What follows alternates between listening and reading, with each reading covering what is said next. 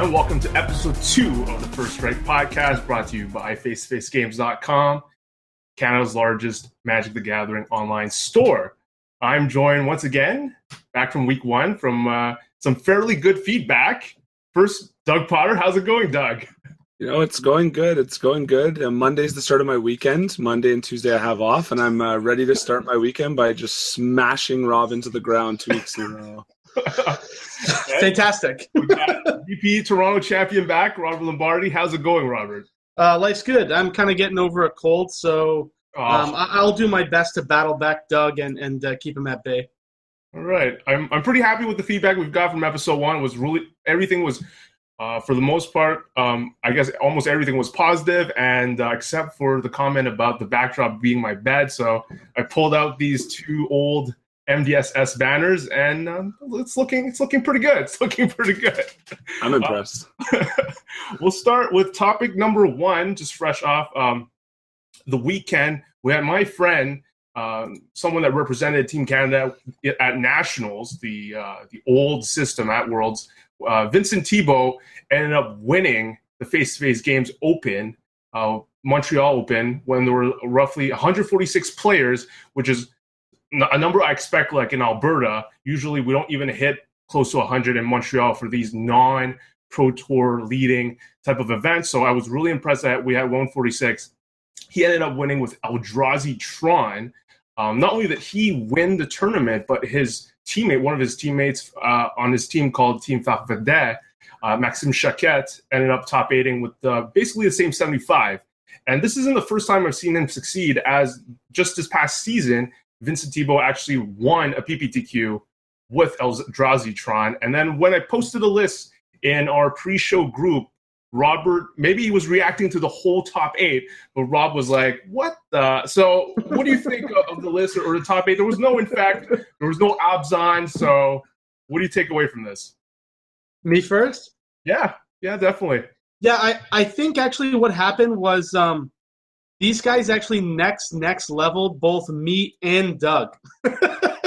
so uh, Doug's arguing that you know Infect was the best deck to play last week. I'm in, arguing that Abzan is a really good deck uh, to play based on its position against Infect and the other aggro decks. And here these guys come in with you know like a mono colorless Eldrazi Tron list that I mean we, we know that like Bant Eldrazi has a very good matchup against uh, green black X decks. And the way that they've built this deck, you know, for Chalice of the Void main deck, geez, like this thing just has a ridiculous matchup against Infect and all these other like one drop aggro decks too. Um, I'm pretty impressed that you know they were able to kind of uh, pick the metagame apart uh, that way and and come to a conclusion that looks like it's well positioned about you know what people are trying to do. I think this deck's probably you know awful against Blood Moon decks, but I think the format um, based on its speed, has really pushed those Blood Moon decks down. So I don't know. Kudos to Vincent and, and the rest of your buddies from uh, from Montreal, KYT. Uh, these, these, guys are in a pretty good spot for this tournament for sure. Kind of makes me think about what I'm going to play next Sunday now. um, Doug, what, what do you think about the top eight? Yeah, there's a staggering lack of the the heavy hitters. In fact, Abzan, you know, even when we're looking at uh, looking for the burn variants or, or Death Shadows. There's nothing like that in this top eight, and uh, I think the list is really cool that won the tournament. Um, I am a big fan of the expedition map. Tron Tron is uh, something that's really fun, but the fact that there's no Karn in this list too, and you're a Tron deck without Karn, that's usually like what you want to be jamming on turn three when you go, you know, mine tower power plant. I think it's really cool, and and Endbringer is a card that I have had the the chance to play against. I had an opponent who was playing a traditional Tron bring out an Endbringer into me and completely dominate the game. Uh, and for an infect deck, if he's you know got me kind of on the back foot with a dismember or chalice of the void, and then he drops something like Endbringer, that card just goes to town. So kudos to them. Uh, I do think that in a room full of Abzan decks, you know what Rob's championing. Of course, this is the type of deck that's going to rise to the top because like you have cards like Matter Reshaper, uh, cards like Endbringer, which can get you advantage, Thought-Knot Seer, which can pick apart their hand. You cards like warping wail that, that not for the uh, abzan matchup but for something like scape shift which is another thing that we brought up last weekend. Like it's just so cool that they have three main decks. So i've never played a game with this deck. I'm interested to roll it out on moto i want to play a competitive league with it because it just looks super fun. And uh, congrats to those guys. I, I don't know how many of the team were playing the deck if it was just the two or if they had a bigger group um, that's something that'd be interesting to hear about but to, to see them both uh, in first and uh, in top eight is pretty sick. Oh, so, so you both like this deck, Rob? This deck, I mean, I, this is not really a deck that I would like to play, but given the downturn of the use of Blood Moon right now, like that everyone's just trying to be these insane turn three kill decks, right? Like playing a turn three Blood Moon is not really doing much. Um, this seems like to kind of be perfectly placed in a in a meta uh, where where that's true, right? And it kind of looks like it covers some of the holes that are left by the Bant Eldrazi deck in the current format. Um, you know, being able to play four main deck Chalice, um, has stuff like Batterskull uh, and, and, Warping Wail main deck. Um, it's playing some old forgotten favorites like Ratchet Bomb on the sideboard, which is pretty sweet. Um, yeah, I don't know. Altogether, this this deck just looks like it was a very good choice for this tournament. It'll be interesting to see if it has any staying power. Um, I guess if it gains lots of popularity, then stuff like Blue Moon or whatever start starts to rise, or or Grixis Blood Moon decks maybe, or even just like Free Freewind Red uh, becomes popular again. Um, so it'll be interesting to see uh, how the metagame shifts based on this deck's um, arrival. But I don't know for for the tournament, uh, seems like a good choice. I wish they would have just shipped me this list and not played it. It would have been a nice easy ride to top four for the RPTQ. But it is what it is now. I gotta make sure that I, I can also combat against uh, this strategy. So I think it'll probably be pretty popular next week at the the face to face RPTQ. Um, Doug, uh, you mentioned Scape Shift. I actually was was there. I, I decided to, to visit the tournament. I didn't play uh, just to check how things were going, and uh, I stumbled upon. I think it was round four, round five on table one. Vincent Thibault was against Scape Shift, and, and Warping Wail allowed him to counter Scape Shift, and I, the Scape Shift opponent also had ensnaring bridge, and so it was interesting that sometimes when a lot of times when I play decks that they'll just like fold to an ensnaring bridge, but he actually was able to ping the person to death with with Endbringer. I just like the deck still happens to have a way to play around a card that shuts down all your creatures, which I thought was kind of hilarious. Whereas with me, like if I was playing something like I don't know Suicide Zoo or some Zoot's attack and Stern Bridge or Boggles, I'm just like I'm shut down. So that that was really interesting to see. Yeah, and he even has uh, Ulamog, of course, which could take out the ensnaring bridge. But uh, that that's kind of like my mentality when we were talking about the whole argument last week. I was thinking about it when I re listened back to what I had said. And I think where I'm at in this format is I really like to be proactive. I like to be the one that's kind of pushing the pressure on my opponents. I don't like to be the one with a lot of reactive cards that are situational. And, when you look through this deck, you know, a lot of it is very proactive. You're trying to very quickly get your power online, get your creatures down, your reality smashers, matter Shapers, your Thought-Knots. You have a few cards that are just necessary, like Dismember and Warping Wail, which aren't proactive cards unless you're using them to ramp, which certainly I could see you using a Warping uh, Wail on end step to ramp into something in this deck. But it's pushing a proactive game plan and it's using cards like Chalice uh, to make your opponent stumble as opposed to uh, cards like Might of the Old Krosa to just make your opponent die. But uh, I do like that it is. I feel like it's a more proactive version compared to Bant Eldrazi. I have a big, you know, soft spot for Bant Eldrazi, but if you just scroll down and look at the second player uh, in this tournament, he even has Beast Withins because we're just in this weird part of the format where, yeah, Blood Moons could just get you, or your opponent could be doing all sorts of crazy things. So people are trying to add reactive cards to kind of just slow themselves down and be able to kind of uh, play blessed alliances and react to what their opponents are doing. And these guys, like they're they're playing mostly all proactive cards, I'd say, uh, and and I think it's great. I like it a lot. Mm, all right.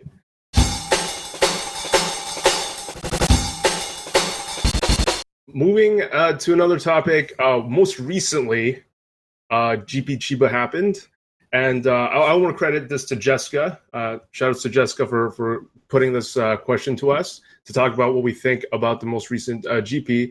Uh, when we hosted, when I mean we face to face games hosted uh, the GP, we had um, the GP price set at sixty dollars Canadian, and which is still a significant increase o- over the years. It's been going up and up and up, and then there's places that people feel are overcharging. But here we're seeing Chiba like go all the way up, but offering a service that isn't seen, at least from, from my perspective. I haven't seen um, anything like it, but maybe Doug and, and Rob have. But Chiba, it's like 12,000 uh, yen was the general entry. They didn't offer anything else, uh, any other option. It was actually free if you were a student, but that student promotion was capped.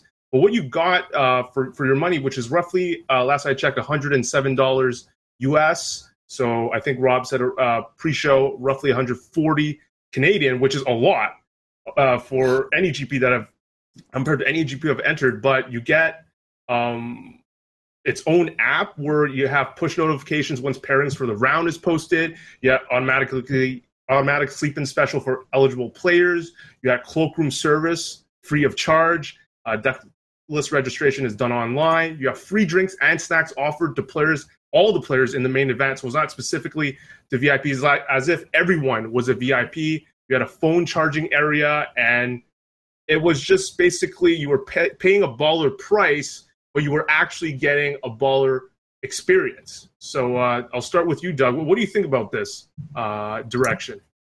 I'm a huge fan of this. I think that this is uh, this is the way to go for the future, in my opinion. Like we know that prices are going up. Um, there's a huge thing that happened years ago with the way that the judge program uh, gets paid the judges now out of the TO's pocket as opposed to the foils. And so there's things that you can do for an extra 10 or $20 a head, like snacks, like charging stations, that when you have that capital coming in from a lot of people, it can afford to to give these little luxuries. And I think what they managed to accomplish for that price, or 107 or 110 dollars US, let's say, is phenomenal. Personally, um, having snacks and, and water and drinks throughout the day, and not having to have that be one of the things you you have mental resources uh, put towards is huge. I remember vividly being uh, VIP at GP Vegas One and every round we had our own seats that we could sit in and every round we got brought water to us and it was a huge asset to just have that rolling every single round without worrying about it and and the snacks and then on top of this like you mentioned you know they're, they're going all out with push notification pairings like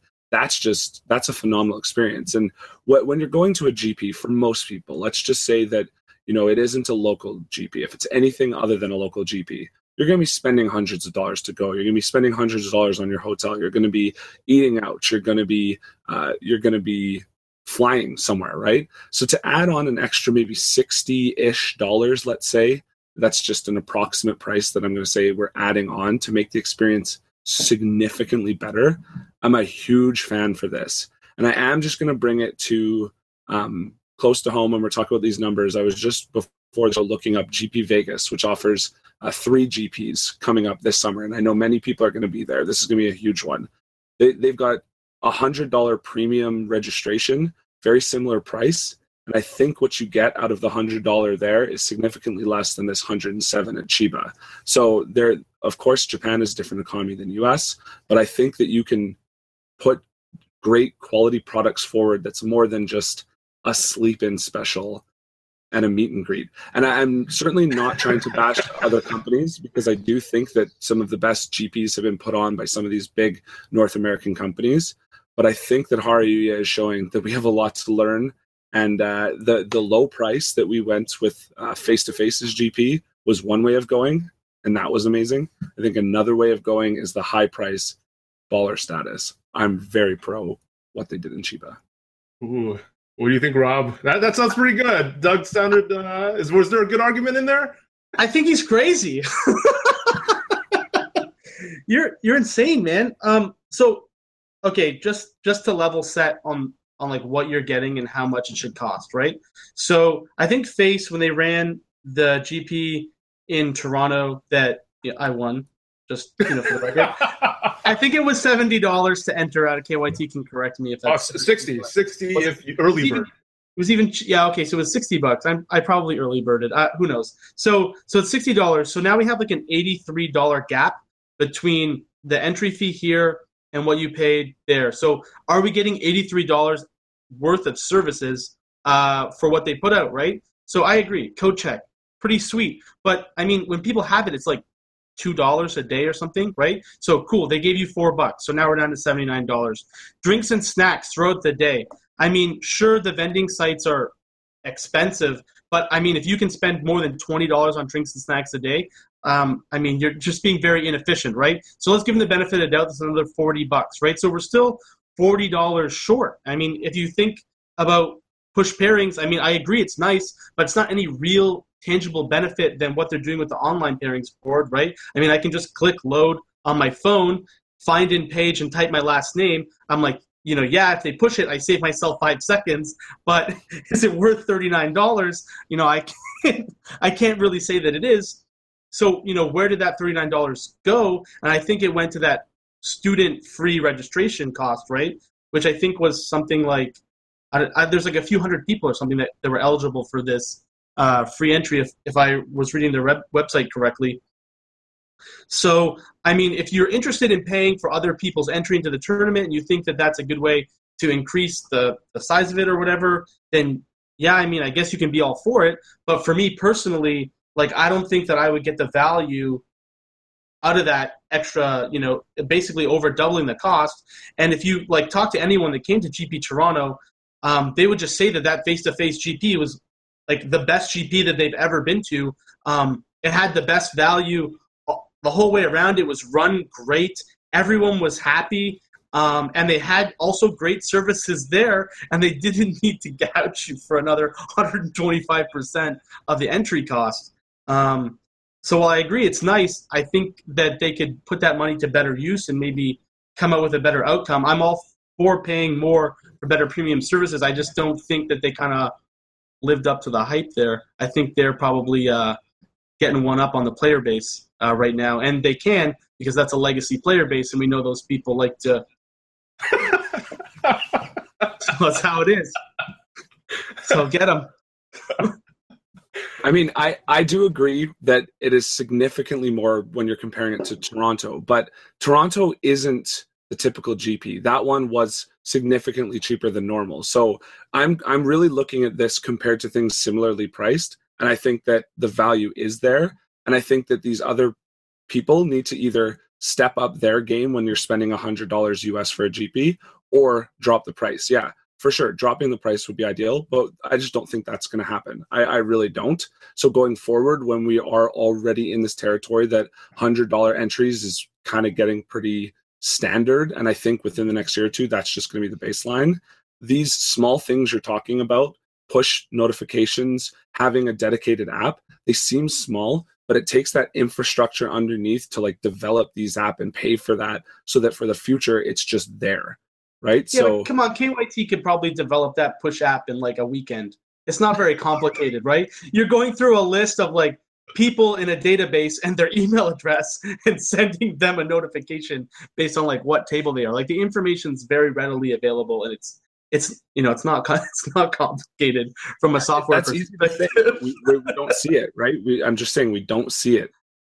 Don't let them don't let them trick you, Doug. Come on, man. Like Face has already showed us what you can get for sixty dollars, and what you can get is a very good GP experience. You don't need to pay that extra 80 $83 or whatever, you know? So, I mean, I, I just don't like it when companies, you know, try and set the bar somewhere and say, like, this is what you should be getting for this cost. Look what we did. When really you didn't, you didn't live up to what you said you were going to do, you know? We see another company that's able to do as good or better with half, less than half of the funding, right? So why why is it that you're, you know, only able to do that when you get 125% of the of the income? And I, I agree that like yeah, you know, hundred dollar USGP or whatever, that they should be having their services uh, at a certain level too. And I don't think they're there. And I think that that GP Toronto should kind of be the reference going forward. We shouldn't let these other big players in the states and in Asia kind of set the bar for what we think is a good service because we're paying a premium premium price, but what we're getting is actually a subpar product to what we were already getting here in Canada. Now, for those of you who you know weren't lucky enough to experience the face-to-face GP in Toronto, I feel bad for you. But let me tell you, these guys can do better, and I don't think we should stand for it. Hmm. Uh, I think I don't know. I'm. I would like a pretty. Uh, I kind of like maybe not for that price, but if if if they were at at that uh, level of um, if everything was at a level where I, I would like, then then I think I, I enjoy. I'm with Doug. I feel like I enjoy a lot of these little pluses. I think I would love push notifications and stuff like that. I think I would, you know, like to feel like a baller, and I think a GP should feel like not a uh, not just like a regular tournament. It should feel like something that like when I think about let's say like comic cons or something, and, and t- people tell me how much how expensive it is, you know, I'm like, whoa, it's like close to three three digits sometimes or even more, and um, but they feel like they got what they paid like a lot of, not everyone but some of them feel like they got what they paid for it. So we'll see moving forward. Hopefully all gps uh, that everyone ends up playing uh, they feel they got their values worth uh, regardless of how much they are charged.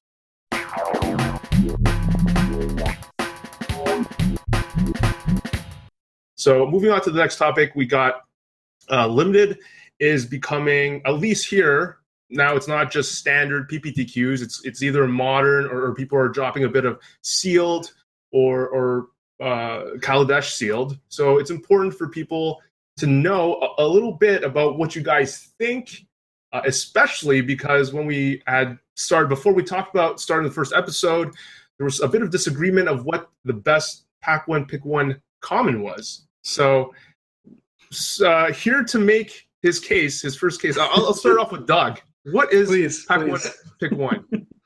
All right. So um, when I think about pack one, pick one, I think about two cards, and I think that uh, we have to talk about welding sparks. We have to talk about renegade freighter, and I think that this is a very typical uh, good removal spell versus a solid creature kind of debates. Now, I personally land on the freighter side of this debate because it's so much more than just a solid creature. This thing is colorless. That's really important when you're in pack one, pick one. You don't have to define yourself to a color right off the bat. All right. Uh, the second thing is it's not just a creature, it doesn't die to sorcery removal. So it has built in protection, right? So you've got this solid, powerful three drop with built in protection. Um, it's an artifact, which is very important in Kaladesh because there are artifact matters decks where your black creatures get plus one power, maybe death touch.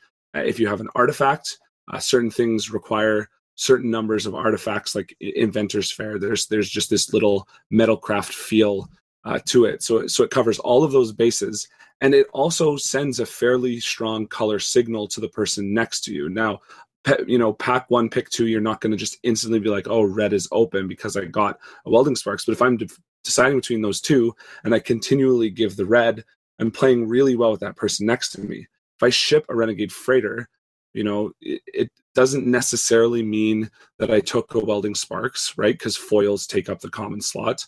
Uh, it's a high indication, but that's not going to certainly mean that I can't get into red just the way that, that things go. So um, this is a very powerful card, and it hits for five right away on turn four. Like this card is a house; it ends games quickly. There's also some vehicle subtype things in this uh, set with the white guy that gives first strike and the red guy that gives haste.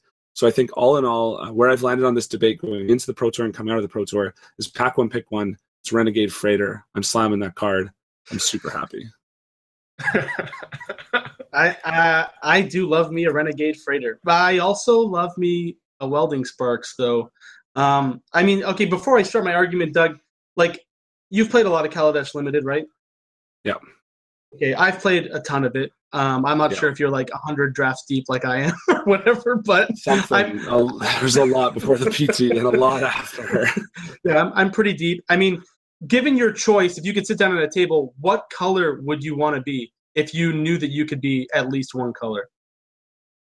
Um, is this just going into like the start of the draft or Yeah, like, my whole finished deck? say that like you can sit down and be like you can make a stamp saying that this color is going to be open to me what color would you want that to be For me, it's between uh, green and black. Those are my Right. two, for sure. yeah exactly not red Right. so um, i'm also in favor of green i think that on average a mediocre green deck is is as good or better than above average other uh, color decks that don't have green. So i'm actually going to not argue for welding sparks. I'm going to not argue for renegade freighter. Instead i'm going to argue for thriving rhino. Thriving rhino is my boy. Um, and and here's why. So I think that the power level between Freighter and Rhino is pretty uh, pretty close. Rhino's typically a three mana three four that can grow. Freighter's typically a three mana uh, five four trample, but it's kind of like an equipment, so it costs you another card to activate it, right? So you're getting uh, you know plus two power, but it costs you an additional card. Okay, fine. So Rhino's a, a three four that doesn't cost you another card, and and uh, Freighter's a, a five four that that does cost you another card.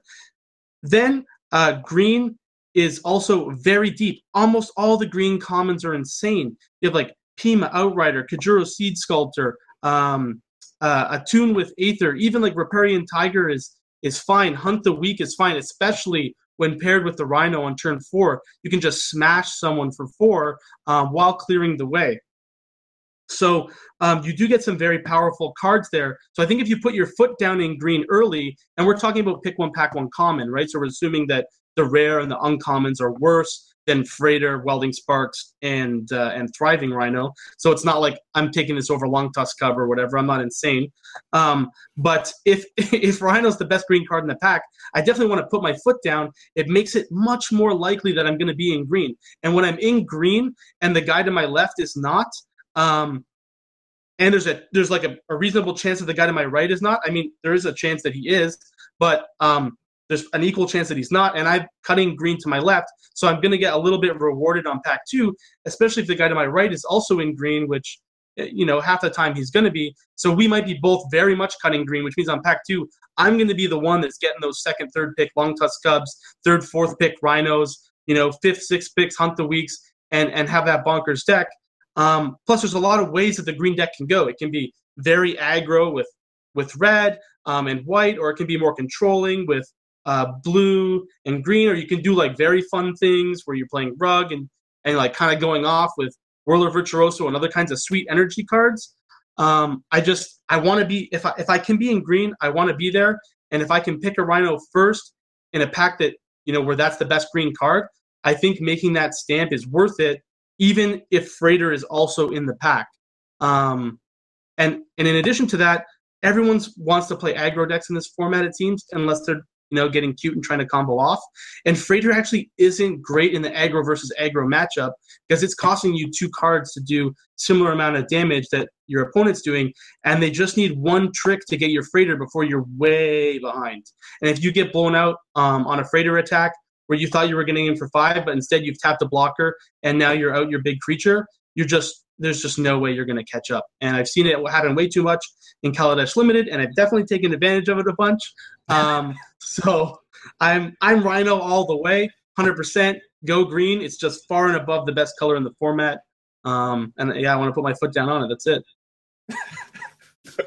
you know, the the Rhino is good, and it's great on turn three. You keep saying it's a three mana three four, but I I've found there's become so many late game ground stalls that happen. And when I'm top decking this card, it's not something that breaks through.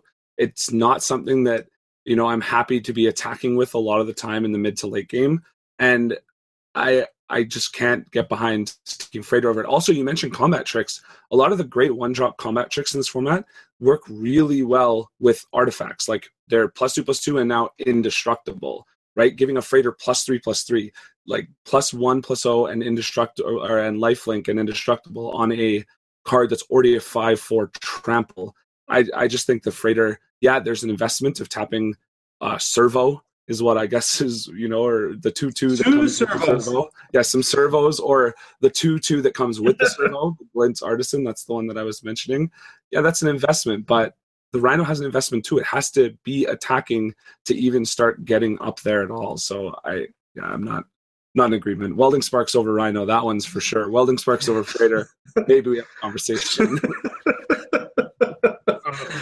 wow. I'll finish the segment by uh, just highlighting your boy Rob. Uh, Vincent Agostino says, "I think Rhino is a higher variance pick.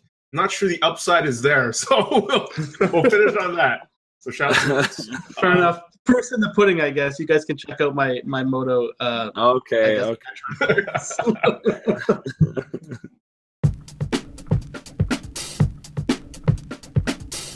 Moving on to the next one, something that has been um, talked about a lot, a ton, and even today. But uh, Melissa DeTora, I think either today or this week, opened it up for discussion again by doing a tweet that said, "What are your thoughts on the PPTQ system?" Hashtag WotC staff. Now, I feel like a lot of players they have um, what's interesting is when I've talked to different players about this, whether like the PPTQ system or the old PTQ system, is that they have a very um, narrow focus about the topic. They usually talk about it from a player's perspective, but there are other things like uh, stores. Like, do do people care that okay, every weekend we shift to a different store, and then now every other store don't have that many players every week, or from a judging uh, perspective. People are saying like judges gain more experience at PTQs because there's more high level judges to, to mentor people. So there's different, completely different angles uh, of looking at this instead of just saying, oh, it's it's easier to grind in this system versus that. There's a lot more to that than this simple question. Uh, but Rob, what were your early thoughts on new versus old? So Melissa DeTora was talking about this on Twitter recently. Yeah. Is she still yeah. working for WotC? I guess so, right? If she had the hashtag WotC staff. Yeah, I wonder if they're they're rethinking the system then. Interesting. So, anyways, uh, I'm definitely uh, for the PPTQ system um, for some of the reasons you you kind of you know went over already. KYT like the judges do get uh, some good experience at a lower level than than at the PTQ and kind of a, a more calm environment. It's it's smaller. It's it's slower pace.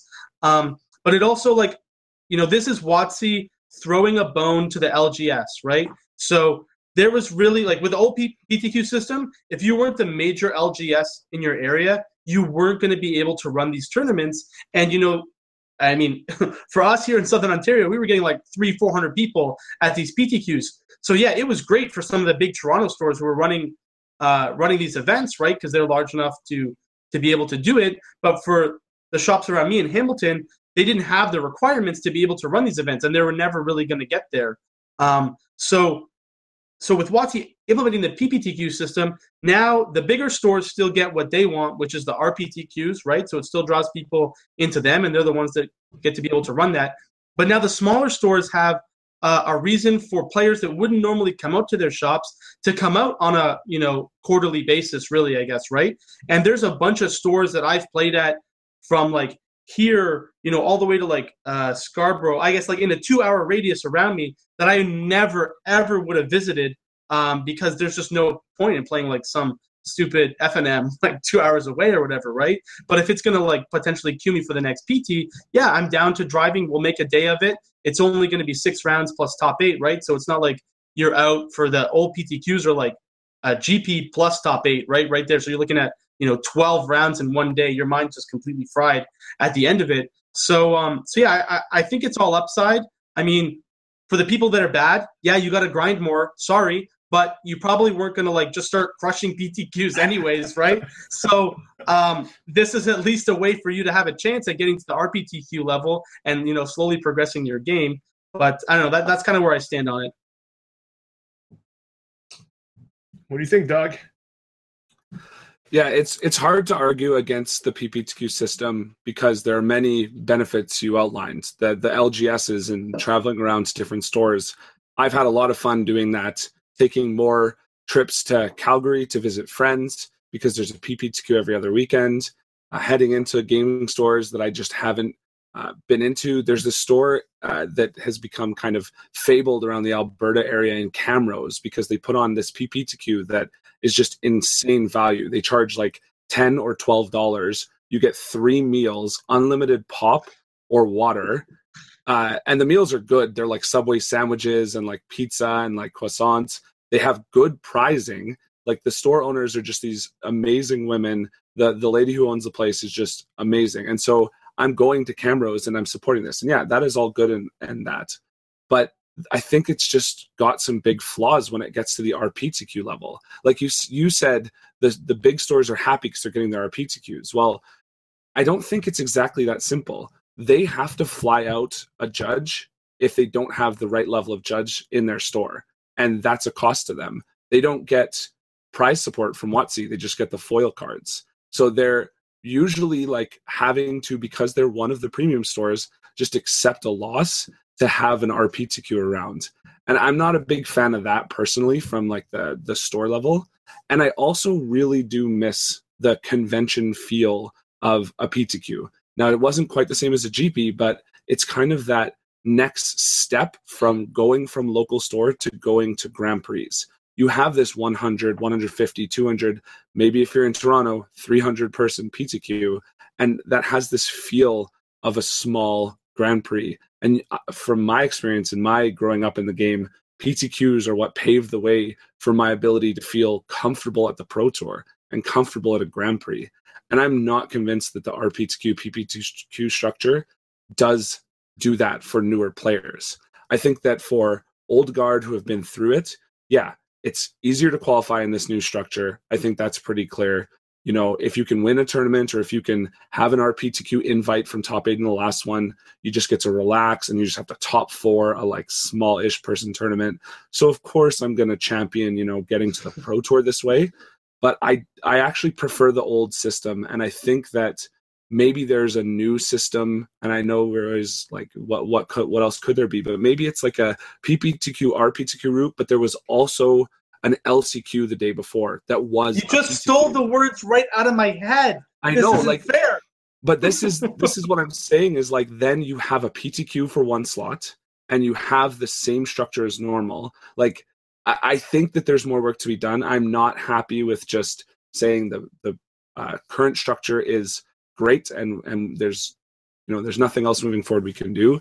And i think like an lcq not to the rptq but to the pro tour that even all the competitors can play you know the day before that could be the solution because then you still get your ptqs that i that i so dearly miss Yeah, I mean, I, I, I completely agree on that point about having kind of a last chance qualifier to the Pro Tour in some areas that are like, um, you know, have very heavy concentration of a Magic player base. So like, uh, I guess that would be like Vancouver on the west, or or kind of where you are in Calgary, Montreal, or Toronto, something like that. Just to list Canadian cities that might that might have it. I mean, like yeah, New York, whatever, somewhere in Cali, San Francisco, something. Okay, cool. But um, I, I agree. I think it would be it would be kind of interesting to have that last chance PTQ qualifier for like maybe the last 50 or so slots uh, worldwide. It's not a huge uh, uptick in the like it's maybe like a 10% increase in player base to to the pro tour. Um, so yeah, as you were like ranting about how awesome the old PTQs were, I was like, yeah, sweet. I'm gonna suggest that we have this like last chance qualifier and then catch Doug off guard and then he's gonna concede that I was right. And here I am conceding that that you had that idea just because you brought it up first and I was trying to save it and sandbag it. So I, I think that um, I think that That's a hybrid between, yeah, fair enough. I think that a hybrid of the two systems is, is actually kind of where where it would be, and that that'd be kind of interesting, right? Because um, then you kind of you have this like mini GP in in an area where most people can get to, um, kind of every quarter, or maybe it's you know twice a year or something like that. They kind of split it up. Um, I, I think that would be I think that would be cool. I think that would draw a lot of attention. And then the the big stores that don't have a, a GP going on for them uh, and that time frame can can actually host a, another large tournament at a at a smaller convention site or something. Yeah, I'm, I'm down. I'm down with that. And, Come and I on, think WotC, listen. I think you also could, you know, not even have an uptick in player base if you just modified the uh, RPTQ structure to say maybe if you have less than 40 players, you only qualify two to the Pro Tour. If you have more than 40, you qualify four. There's not, may, maybe 40 is not the number, maybe 60 is the number. But if you look at the analytics, you're going to have places like Edmonton that had like a 23 person RPTQ.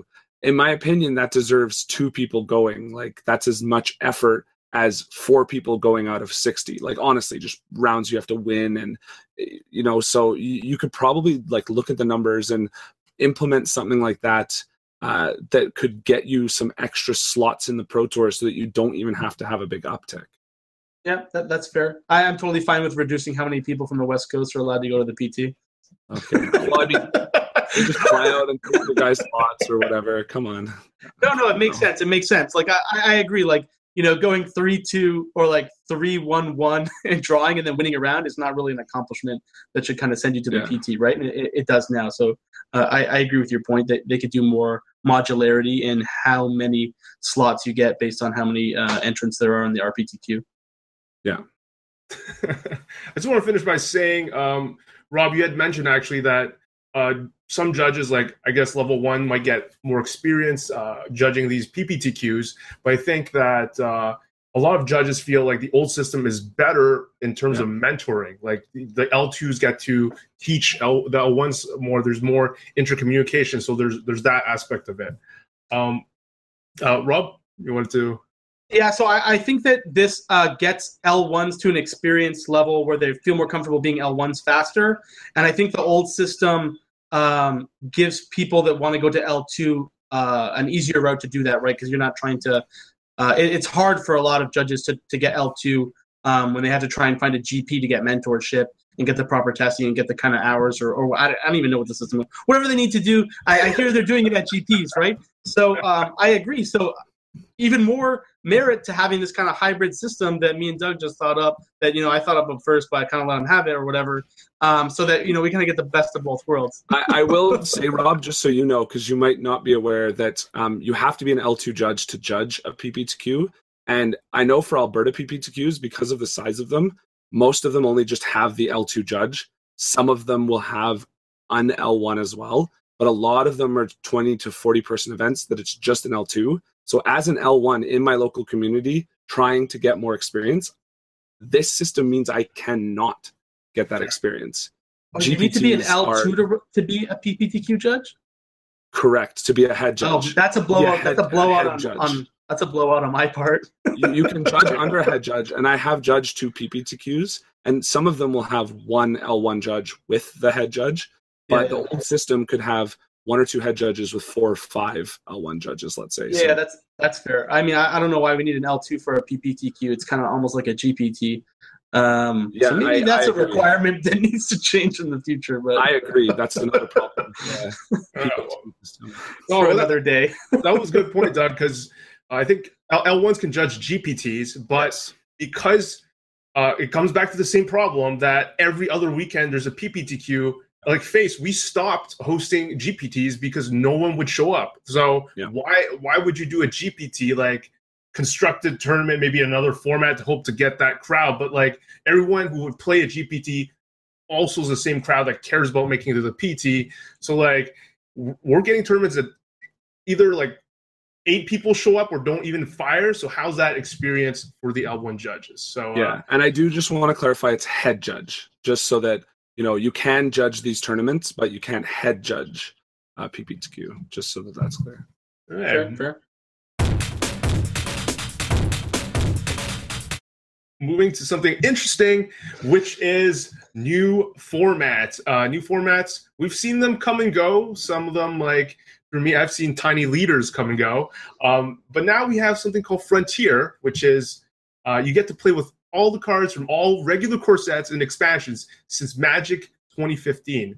Um, and but the difference is, I feel like this is getting some level of support that I haven't seen uh, in Tiny Leaders, but I haven't. I wasn't like as I was never an EDH guy, so I don't know how much support Tiny Leaders got. But here we got Hareruya and Big Magic that they've announced um, that they would be hosting weekly tournaments in that format. And then Face to Face Games Toronto uh, just hosted a showdown that, that uses this format. And I think they're planning to make theirs a very regular thing as well.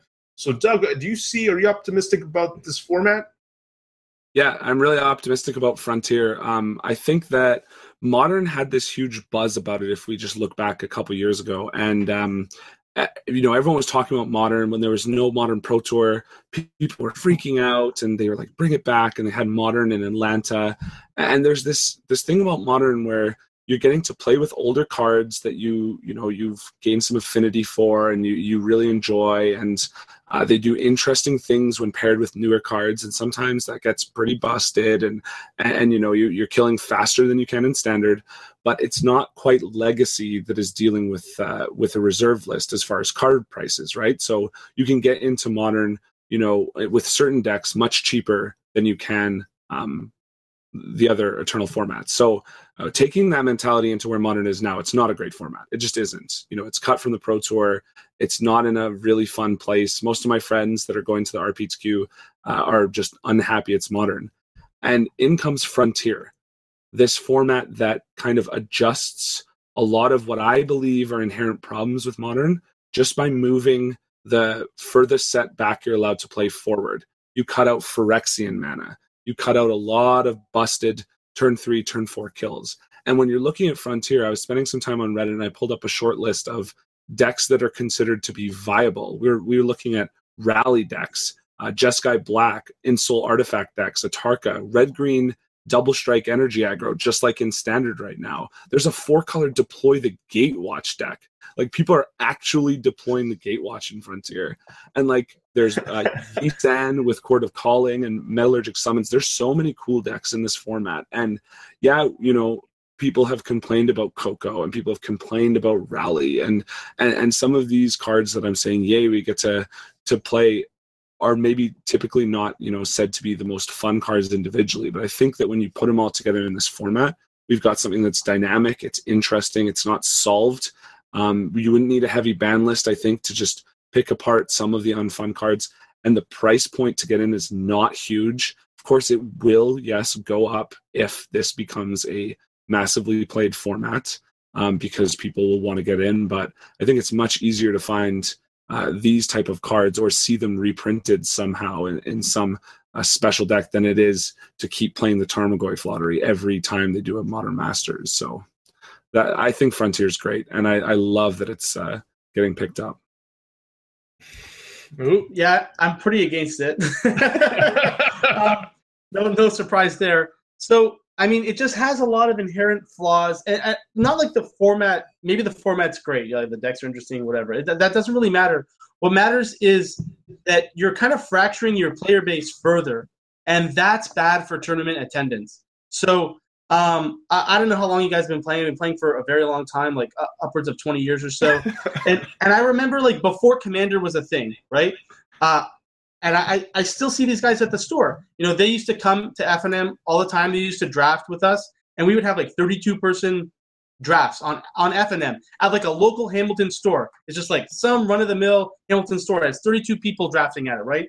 Um, this is this is great, right? And then Commander gets very popular, and then you see these guys just hanging out in the store playing EDH with each other, and it's like, yo, are you guys gonna draft or what? And they're like, no, no. And there's like, you know, 10 of them sitting around at a table doing, well, I'm, I told I have to be PG. So, you know how they do, right? Just hanging out and, and, and kind of, kind of hang, you know, chilling with each other and, and you know, dirtling and, and going off and make sure no one dies before turn eight or whatever happens in, wow. in EDH. So, I, if you can't tell, I'm, I hate multiplayer magic a lot. But, anyways, so if you create this format, it's going to be drawing from some standard players so the people that are like, yeah, you know what? I don't really want to keep up with standard, but I don't have an investment in modern already. This kind of suits my need because I was playing Abzan Aggro or I was playing uh, Rally Coco or or whatever, um, you know, a, a, year or two ago. Uh, so I already have these cards, so I'll just jump into Frontier. Okay, so now you lose, you steal players from standard because they're not going to bother keeping up with that. And then you have the players with modern that are like, oh, this format's stale, yada yada yada. I don't want to invent anything new. I'm bored, blah blah blah. And then they're going to jump on Frontier because like they feel it's fresh. Um, when really, like if they just paid the same amount of attention to brewing something in modern, that they would probably be able to keep the format fresh for themselves, anyways. Um, if they were already invested in that format. So I just I hate it when we like splitting the that you know that player base up. So now you have you know, eight people show up to a modern event where normally you'd have 16, and you have eight people show up to a frontier event, and then you have, or maybe uh, 16 because it's like got some buzz around it, but then you have six people show up to standard, and it can't fire because you stole four of the people from standard into, into frontier, right? And, it's just like it's not good. It's not good for the system. So, um, I mean, if if it gets to a point where no one's playing modern anymore, like it was with extended, a few years ago, which is why they you know created modern. Then I understand bringing Frontier in, saying like, okay, guys, this format's um, too expensive or whatever, or no one cares about it. But here's this new format. Play this instead, and if everyone hops on it, cool. But I, I don't know. Lots of people are playing modern. I don't. I don't see a point in kind of like splitting the player player base some more. I want to keep those tournaments large. But I think like when you said you're you know taking people who you know standard for them maybe kind of getting stale or modern for them maybe kind of getting stale and they're going to move over uh, what i'm noticing is there's attrition. These people are just quitting magic or they're not playing as much. Like i see people that for some standard formats are in my local store all the time and then you know it rotates and they don't like the new standard and they don't have a modern deck and they just disappear for a while. Maybe they draft maybe they're just not around. And i think frontier has the fact that it's kind of got so much standard relevance of the last year or two, it's going to keep these people in the game. And when I, let's say, have just had my four color Coco Rally deck rotate out, and I'm thinking, I don't really want to invest into standard again. like I'm going to lose money in the end again, anyways, until these cards become modern playable. But if I have Frontier, it's like, yeah, I'll keep keep buying new cards, keep playing Magic, keep getting my friends coming with me because I can use them in Frontier. And sure, that argument will in three, four, five years will once again become null because they will probably not be using the new standard cards when we have a million neat interactions. But I'm talking about the now. I'm talking about the next two or three years. And heck, if we have to invent a new frontier every five years, I think that's a good thing for Magic, honestly, because it keeps it fresh and innovating and changing. So you want you want a rotating eternal format? That's kind of a weird request, right? Like you have a rotating format. It's called standard. and yeah, you have a you have a non-rotating eternal format. It's called modern. I think so it needs I, to be bigger than standard. That's my point, right? But it can't get too big. That's that's where I'm at with with modern.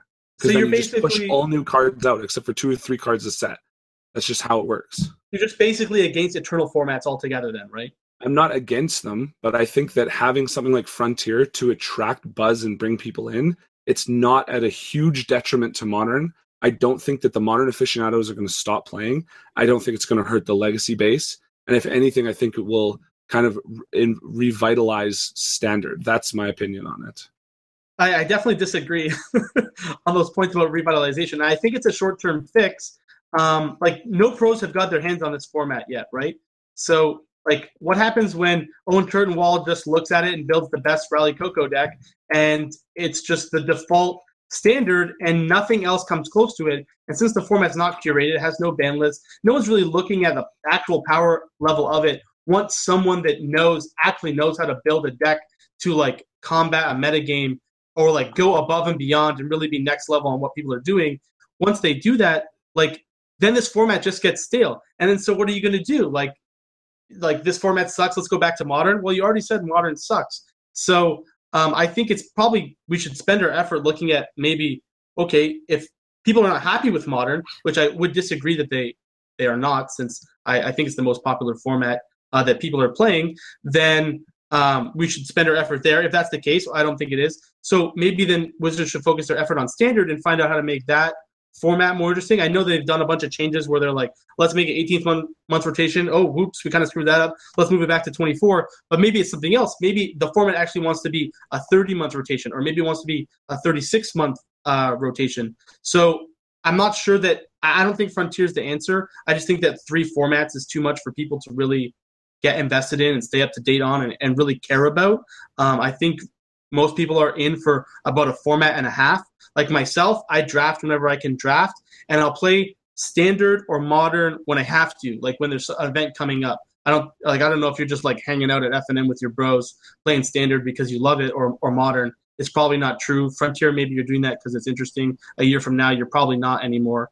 Um, and I think a lot of people are like that, right? They have a modern deck and they'll play modern, and then sometimes they'll draft, or they'll play standard, sometimes they'll play modern, but they're not like deeply invested in, in into two formats, and there's just no way that they're deeply invested into three. I would be very surprised.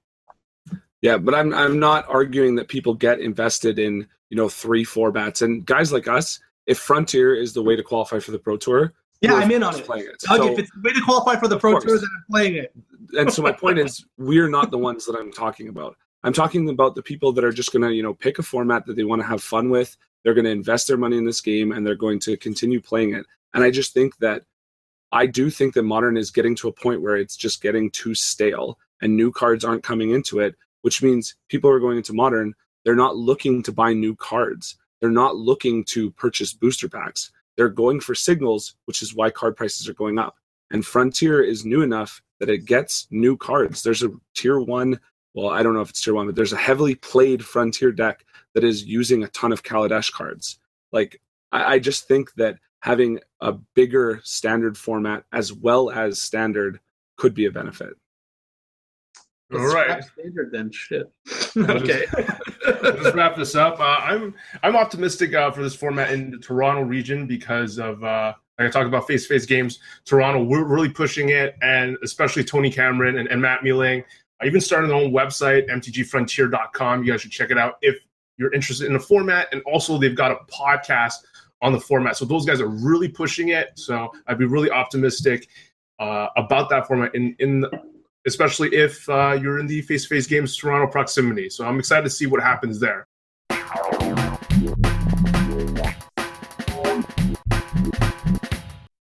Um, to wrap up the show, we're gonna do something that Rob uh, has wanted to get off his chest. So we're gonna do this biggest, biggest pet peeve, and, and we'll let our listeners decide between Rob and Doug who who has the one that's like the most annoying uh, pet peeve about players. Whose gripe has more merit? okay, let's get it off the chest right now. Go go ahead, Rob. Okay, so I mean, my biggest magic pet peeve is when people use the term main board when they're trying to address their main deck. Uh, and I don't understand where this terminology came from. I understand I, have heard rumors that it came from Pokemon or Yu-Gi-Oh, uh, which is uh, maybe more tilting as well. But it kind of makes no sense. Why would you say main board? I mean, even if you look at the deck registration sheets, it says main deck right on the sheet. How did you get this word main board into your head? And then when someone comes up to you and says, "Hey, man, is it in is it in the main or the board?" What does that mean to you? Is it you just assume that the board is the sideboard? But that's kind of weird because you're calling your main deck the main board. I don't know. I just think it's completely ludicrous, and and it, it pains me when people say it. I just want to I want to get physical with them, but I don't obviously. But my face goes red, red with anger every time. I don't know. It just drives me nuts. So people, please stop. I mean, now I'm just people are gonna flood my Twitter account with the word main board, but you know, a good word. Be a good person. Main deck. Doug, do you think that's a that's a, a it's not a thing. Offense? It's not a thing. Like if, if they say main board, you know exactly what they're talking about. Like the the 15 cards you can additionally bring in are called a side board. The word board is there. So main board, I mean, it just seems like in it's extension from that. You don't call it a side deck or do you get tilted when people call it a side deck? Probably. I would be so tilted if someone called it oh a side goodness. deck. It's just people communicating. You know exactly what they mean. Like, come on, give them. A we break, have to all speak the same language, Doug. We can't just be making up words, or else it's anarchy. it's not even a gripe. Uh, Doug, what's your gripe? okay, so when Rob really wanted to push this, I had to think deep because not a lot of things really bother me at tournaments, but there is one that kind of subtly gets under my skin, and maybe it's a bit too nuanced, so I might not get a lot of votes. But um, you guys know there's that guy that when you're at a PPTQ, you're at a GP or whatever, and you walk up to him, maybe it's the end of round five, okay, and you just say to him, "Hey, what's your record?" And he looks back at you and says, 10-0. And you're looking at him like, okay, well, I'm glad that you're 5-0. I didn't need your game record. That's not what I was asking for. Because when I ask you and you've got some game losses, you never, ever, ever, ever say, "Oh, I'm 11 and three, and so I'm actually going to draw this tournament." Like no one ever says that. The only time the game record is ever used is if the player hasn't yet lost a game. But guess what, bro? 2 1, 2 0, they're both a W. Hey, 1 0 and going to time, still a W. Doesn't matter to me. So when I say, hey, what's your record? You can respond with zero. That's what a lot of pros use. They just say the number of losses. That's fine. Communicates it to me. You can say XO. Oh. That's fine. 5 0.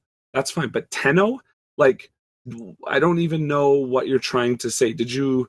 Yeah, I, I, I think you've got my points. Just tell me your record. I don't care about the games. It's irrelevant. Like, what if you said it's round five and I walk up and you said 7 0? What does that mean? Do you have a draw? Wait, do you have two draws? How many no, games? He has, he has two wins that he went 1 0 1 0. It's clear.